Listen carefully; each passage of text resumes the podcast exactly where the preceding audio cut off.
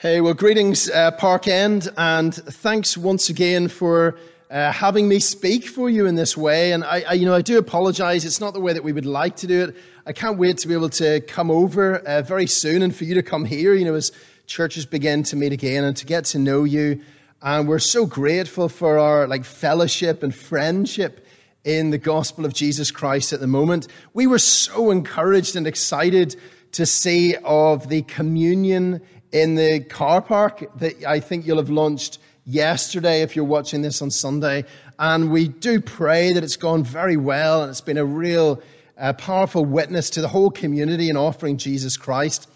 So today we're going to be looking at that uh, very famous story of where Jesus uh, faced off against the devil, and it's Matthew chapter 4, verses 1 to 11. And children, if and young people, like if you're watching this, I like I'm so glad that you are. I think you're gonna love this, right? So stick with me. If you're gonna color things, there's gonna be a lot of like things that you could possibly color in from what we'll be saying and thinking about uh, today. Jesus. Let's start here. It's always good to start with Jesus. Let's start with Jesus. Jesus. Uh, when we speak about Jesus, we mean, of course, the eternal and everlasting Son of God the Father, uh, who has lived through infinite ages and who created the universe. And then uh, very recently came down into Bethlehem and became our brother, like your brother and mine. Now, given his identity, of course, like who he is, uh, there's little surprise that, you know, the horizon of what he came down to do would be gigantic uh, nothing less than changing everything forever. Like anything less would have been beneath him and not would, would have been a waste of his time. Jesus uh, came down as our brother to save us and to help us, to lift us up, and to make us sons and daughters of his own Almighty Father. Now, what's the first order of business in that way? So we think, what's the first thing that he's going to do? Where would he begin? The first thing that he would do was, of course, going down into the Jordan River, putting his arms around people like you and me that have made mistakes and saying, It's all right, I've got you, I'll take responsibility for it all. And then he went off into the desert. In Matthew chapter 4, verse 1, then Jesus was led by the Spirit into the desert to be tempted by the devil.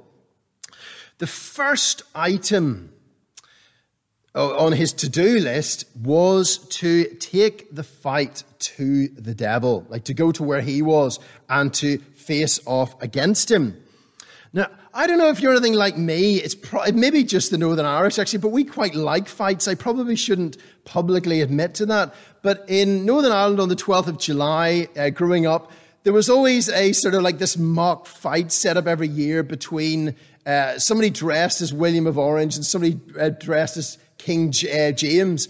And they would sort of like fight off with swords and things. Then obviously William would always win, and then James would be like humiliated and beaten. And there are all kinds of fights that happen in the world. Um, probably shouldn't admit to like in boxing either, and yet there have been some amazing like boxing uh, matches. We might think of you know Rumble in the Jungle, Thrilla in Manila, or you know Wilder Fury more recently. And in school, growing up, often uh, people would just fight. they didn't have anything against each other. They just wanted to fight, and people just wanted to watch it and to see it, uh, what was happening. This fight, like this battle between Jesus and the devil. Now, as soon as we like say that word, the devil, you know, sometimes people can get a bit, um, you know, sort of like twitchy in a way. They're like, what? You know, you still believe in the devil? Like, you, what century are you living in? This is the 21st century. As if like that has, you know, because we always say, yeah, we all know that it's the 21st century. That doesn't have any bearing on anything. What's that? that doesn't change anything at all. Um, but we can sort of think like to to think that there is something out there like this is, you know, somehow uh, small-minded or just something of the past that should have been, you know, got rid of a long time ago. Um, now, the thing is that if the devil was just a figure in medieval, say, European folklore, uh, this sort of like baddie that you know some small tribes maybe in Britain or in Europe believed in, it would be easier to kind of, you know, just get rid of him and to sweep him under the carpet and, you know, consign him to the dusts of history. That would be relatively easy. But that's just not the case. Belief in the reality of the devil as a real and malevolent being is not like just something that the medieval Europeans believed in in the Middle Ages. Rather, um, there have been like accounts, ideas, rumors, whispers about this dark shadow all across the world in civilizations and cultures all across the world in which people have lived in fear of some terrible monster. Now, of course, in films, you know, you see in films, there's, there's nearly always a baddie in a film. And yet there's something like that stands behind all those baddies, dark and malevolent, sinister. Um, there, the devil in all his guises and forms is present in nearly every culture and religion. And there's remarkable like features of continuity. Like the idea of this ancient talking dragon that I don't know of many that I've sort of seen you know, in zoos, and yet that idea that there's something out there like that in ancient cultures around the world. One writer said this Legends of a destructive monster are to be found all over the world. The thought underlying them all is that the monster is like beyond normal nature and hostile to mankind. So can we see like that there's rumors and whispers all across the world. He can't be discounted as easily as some might think. And it's just worth saying, know, that those that did sort of try to discount him in the last or two centuries were generally those that lived very much in the safety and security of places that the church had built up. And they didn't say those things like in other places where his activity and his like influence would have been much more obvious but they did it from the security of ivory towers in christian institutions now some have denied him we've said others have sort of like deified him and like tried to worship him Others have said, no, it's not a real thing at all, but it's just like us in ourselves and what's wrong with us. So you may remember that thing in Calvin and Hobbes. You know, Calvin said, Do you believe in the devil, a supreme evil being dedicated to the temptation, corruption, and destruction of man? To which Hobbes said, I'm not sure man needs any help. and you sort of think, yeah, that's quite, I, I get what you're saying in that. But if we're to sort of try and penetrate behind all these myths and urban legends and get to the bottom of things, where do you have to go to really find out what's going on? Well, as with all things, we go to Jesus and we listen to Jesus and what he has to say. And in the Bible, he gives us the authorized biography, we might say, of the devil and gives us like, the account of his origin, his career, and his like psychology, you know, what makes him tick, what makes him the way that he is. So let me, uh, now we can't do them all, but let me just do one or two, like just to sort of set the scene, just so as we get a little bit more of a picture. John chapter 8 and uh, verse 44. This is what Jesus says. You belong to your father. So, speaking to the Jewish religious leaders, you belong to your father, the devil, and you want to carry out your father's desire. He was a murderer from the beginning, not holding to the truth for there is no truth in him. When he lies, he speaks his native language, for he is a liar and the father of lies. So Jesus understood the devil as being a liar. Uh, you could never trust anything that he would say, any promises that he would make, you couldn't bank on any of it. He would never like say really what he thought was really going on within his mind. The story of where that all unfolded, of course, took place at the very beginning of the Bible in Genesis chapter 3. And I hope you've read it before and like thought about what's happening in that incredible account of where everything went wrong uh, with the world and ex- the explanation of why it is the way it is at the moment. Um, our first parents were tempted by that ancient serpent, the devil, who deceived them. And he arranged for their deaths and the death of all their children to come. So he is the original liar and murderer. Now, what about his origins then? So Jesus, like, he, he's not like this eternal being and an equal and opposite of the living God who's the Father, Son, and Spirit. No, no, not at all. He's a creature a, a, very powerful and wise and beautiful creature, but a creature that had a beginning and before that had not lived. Um, and at that, like very early in his career, he went wrong. He made good and went wrong by his own choice. Now, the prophets Isaiah and Ezekiel, we can't sort of follow it all, but Isaiah in chapter 14 and Ezekiel in chapter 28 like, analyze the way that he thinks and his mindset in great detail so that we're able to say, you know, what, what drives and what is it exactly? He explains it uh, that he turned away uh, from the original reason that he was made and for what, like his purpose and his job description.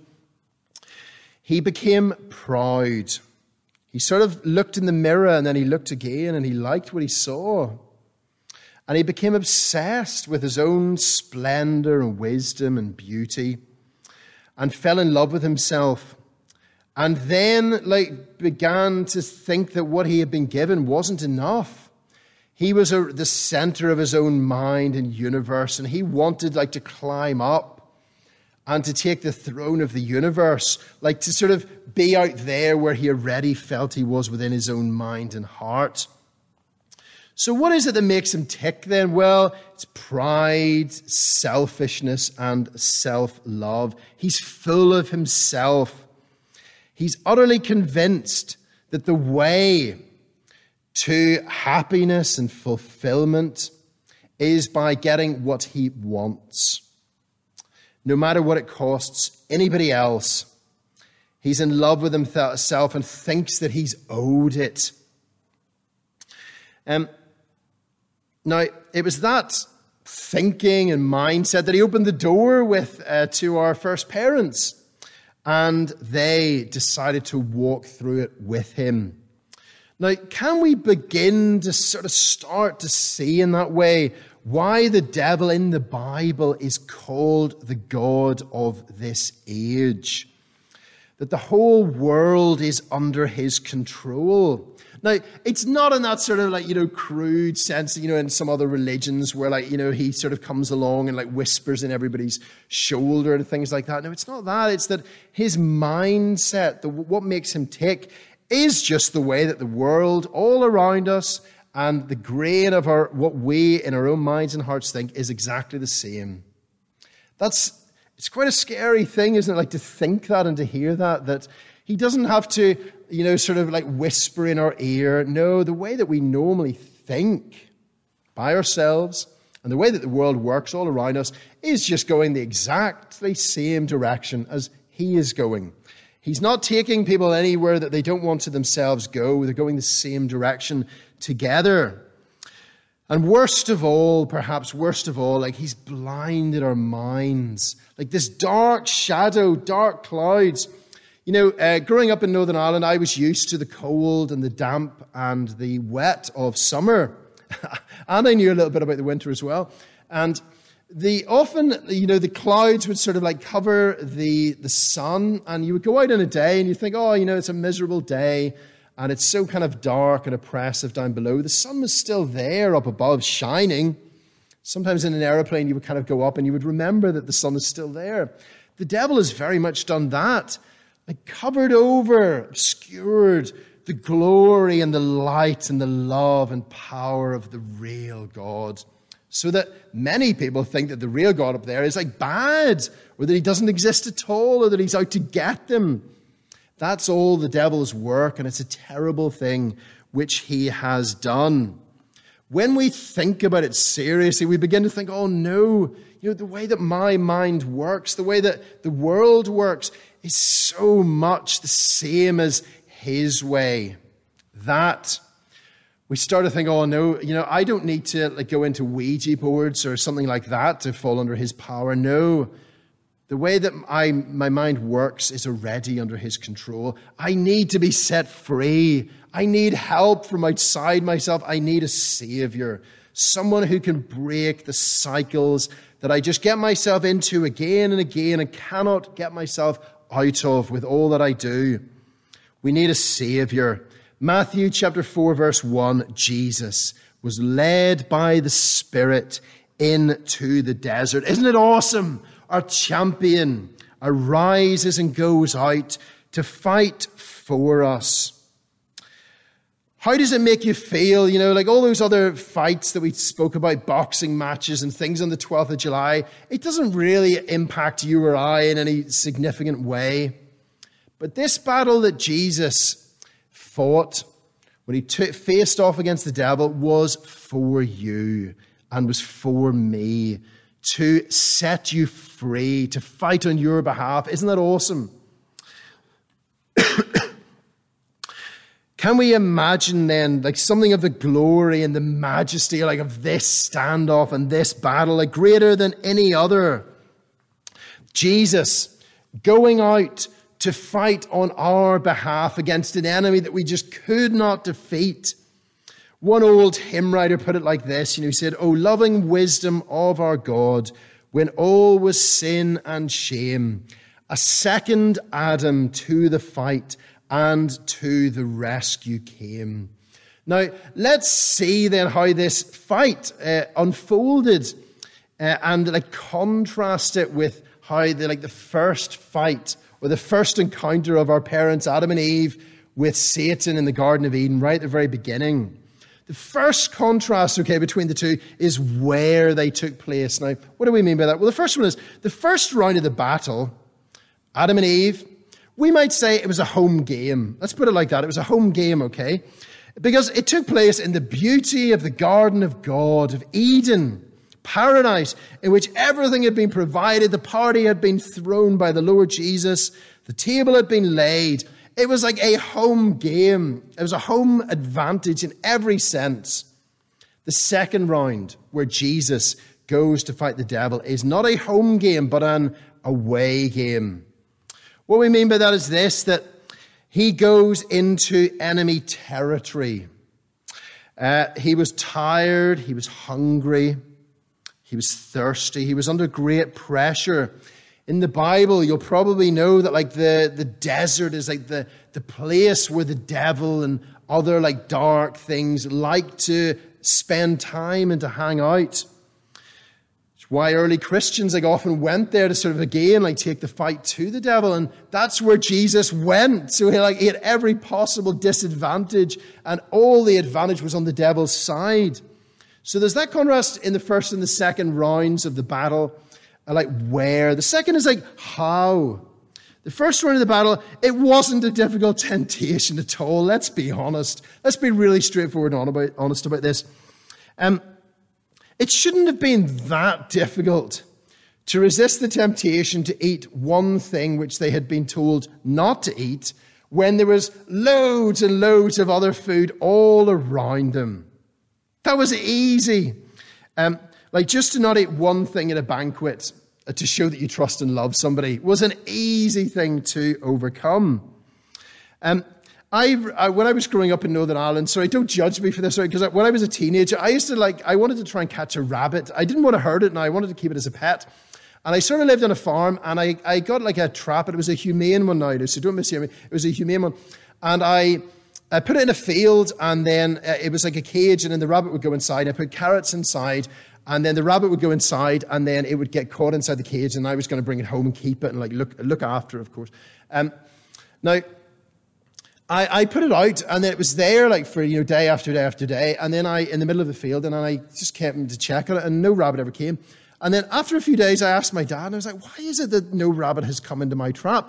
And then he said, it may have something to do with the fact that you've put these like few little carrots in the midst of this vast field that's full of grass everywhere. There is no incentive to eat the carrots in this trap. Do you see what I'm saying? Our first parents had been given everything. It was an easy temptation to avoid not to eat that one thing that they've been asked not to eat.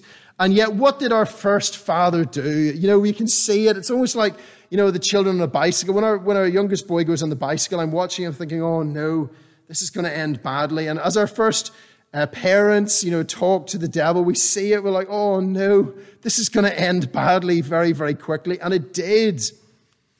They gave in to that one easy temptation to have avoided. Let's contrast that with the second round of the battle as Jesus goes to fight for us against the devil. Um, that couldn't have been more difficult. There was not one, but three temptations, and not easy ones, but very difficult ones in which two worlds collided, two different ways of thinking about the world and everything came together. Just say what those were. So, what was the first one? Well, the first temptation was in verse 3. If you're the Son of God, tell these stones to become bread. What was the devil saying there? Well, it was, we might just paraphrase it as Nike, just do it. That's what he was effectively saying. He was just saying that, you know, you're very hungry at the moment. Jesus. And it's, uh, you don't have to be. There's a very simple solution to all of this. You have all the power in the universe, and you have the infinite capacity to do what you want to do. Just do it. Just make something for yourself and eat it and enjoy it. Don't go hungry. Um, have what you want. Very simple, but very, very profound and very, very powerful in which like we see all of the, like the devil's mindset and what makes him tick. Just serve yourself, do whatever makes you happy. Get just get whatever you want to get. That's his mindset. Now, Jesus is utterly different to that. Look what he said in verse 4. It's written, Man doesn't live on bread alone, but on every word that comes from the mouth of God. For him, for Jesus, real life and fulfillment is not like by selfishness or getting what we want, but rather by forgetting ourselves, losing our life, and being caught up into the will and the life and the glory of his Almighty Father. Jesus would make bread to feed others that were hungry, but he never made it for himself when he was hungry. He would serve others, but he wouldn't serve himself in that way. Second uh, temptation is in verse 5. Then the devil took him to the holy city and had him stand at the highest point of the temple. If you're the Son of God, he said, throw yourself down, for it's written, He will command His angels concerning you, and they will lift you up in their hands, so that they, you will not strike your foot against a stone. The devil um, knew Psalm 91 and was quoting from it. So even the devil knows that the Psalms are about Jesus and is like fully aware of that and that the Old Testament was about Jesus in that way. And he tried to twist like the meaning of what was said in the ancient Psalms. And what was he saying? I suppose like if the first one was like just do it, the second one is um, it's like a PR stunt to become a celebrity. So he's saying, if you want people to follow you and you want to be like the most famous man and person ever in all the world, just do a big publicity stunt.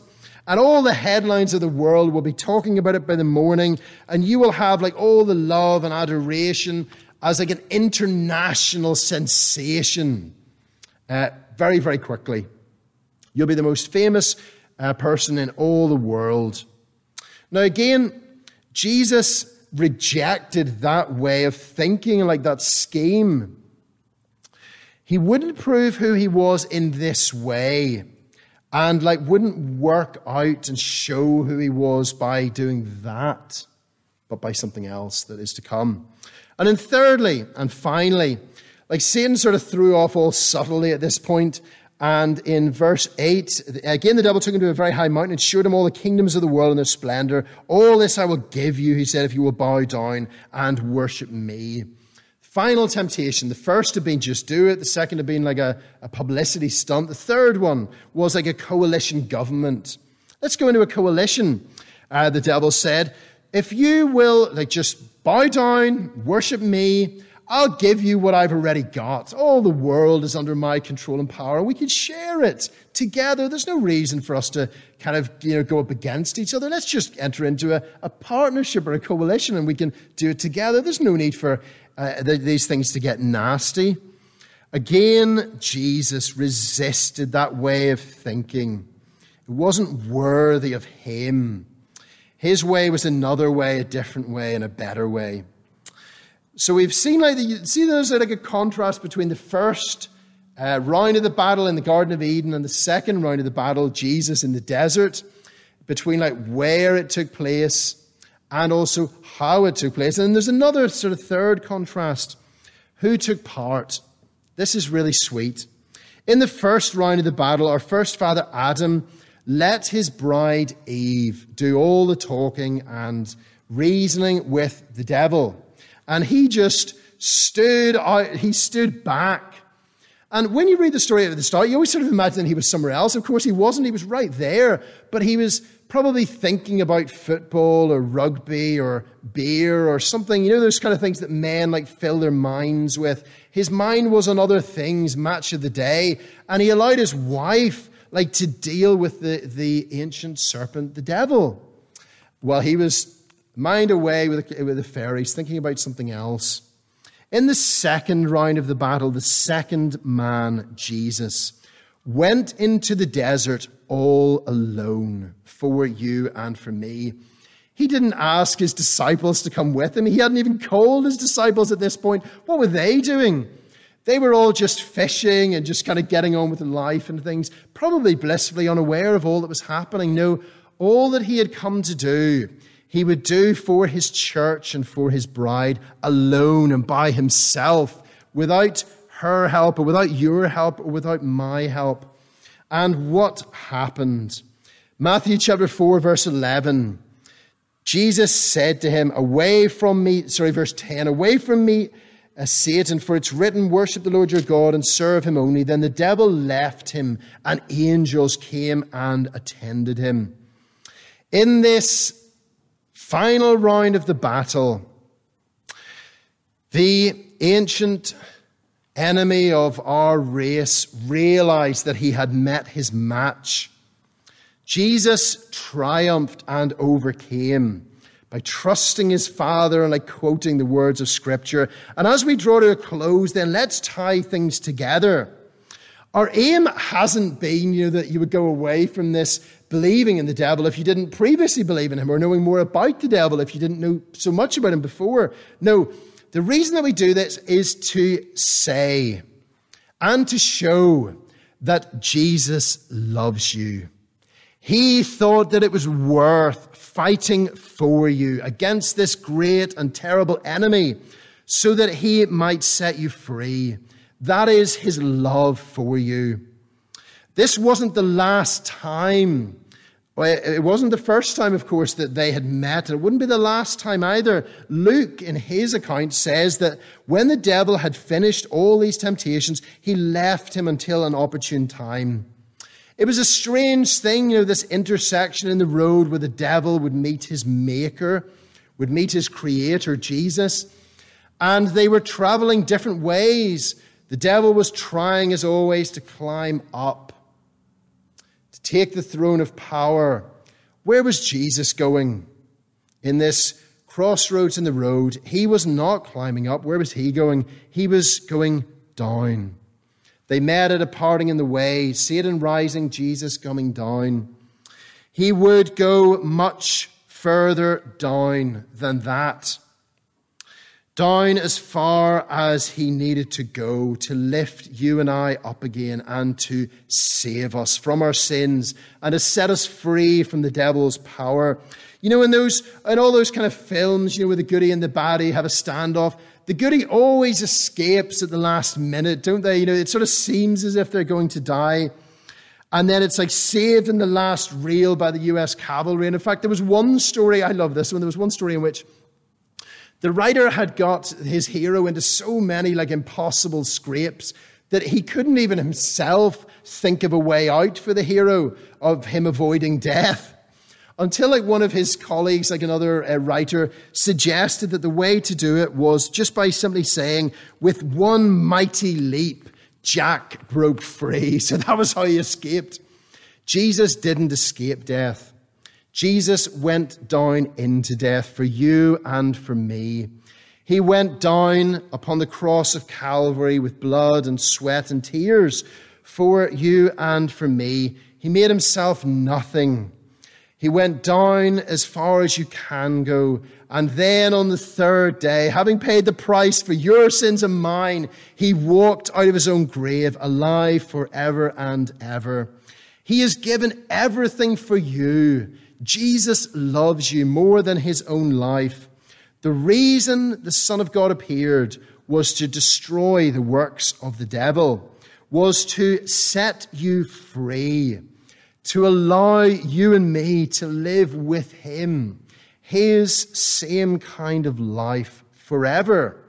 This week, I pray that you would enter into more and more fullness of what Jesus wants to offer you and to allow you to share with Him. This week, live a life of sacrifice, of selflessness, of service towards your church family and those around you, and live in the glorious freedom that Jesus has bought for you at so great a price, knowing that He loves you and will be with you forever.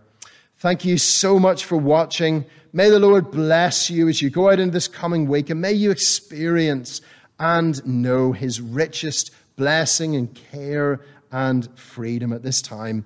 And therefore, to God the Father, God the Son, and God the Holy Spirit be ascribed all the glory, all the honor, all the majesty, and all the power now and forever. Amen.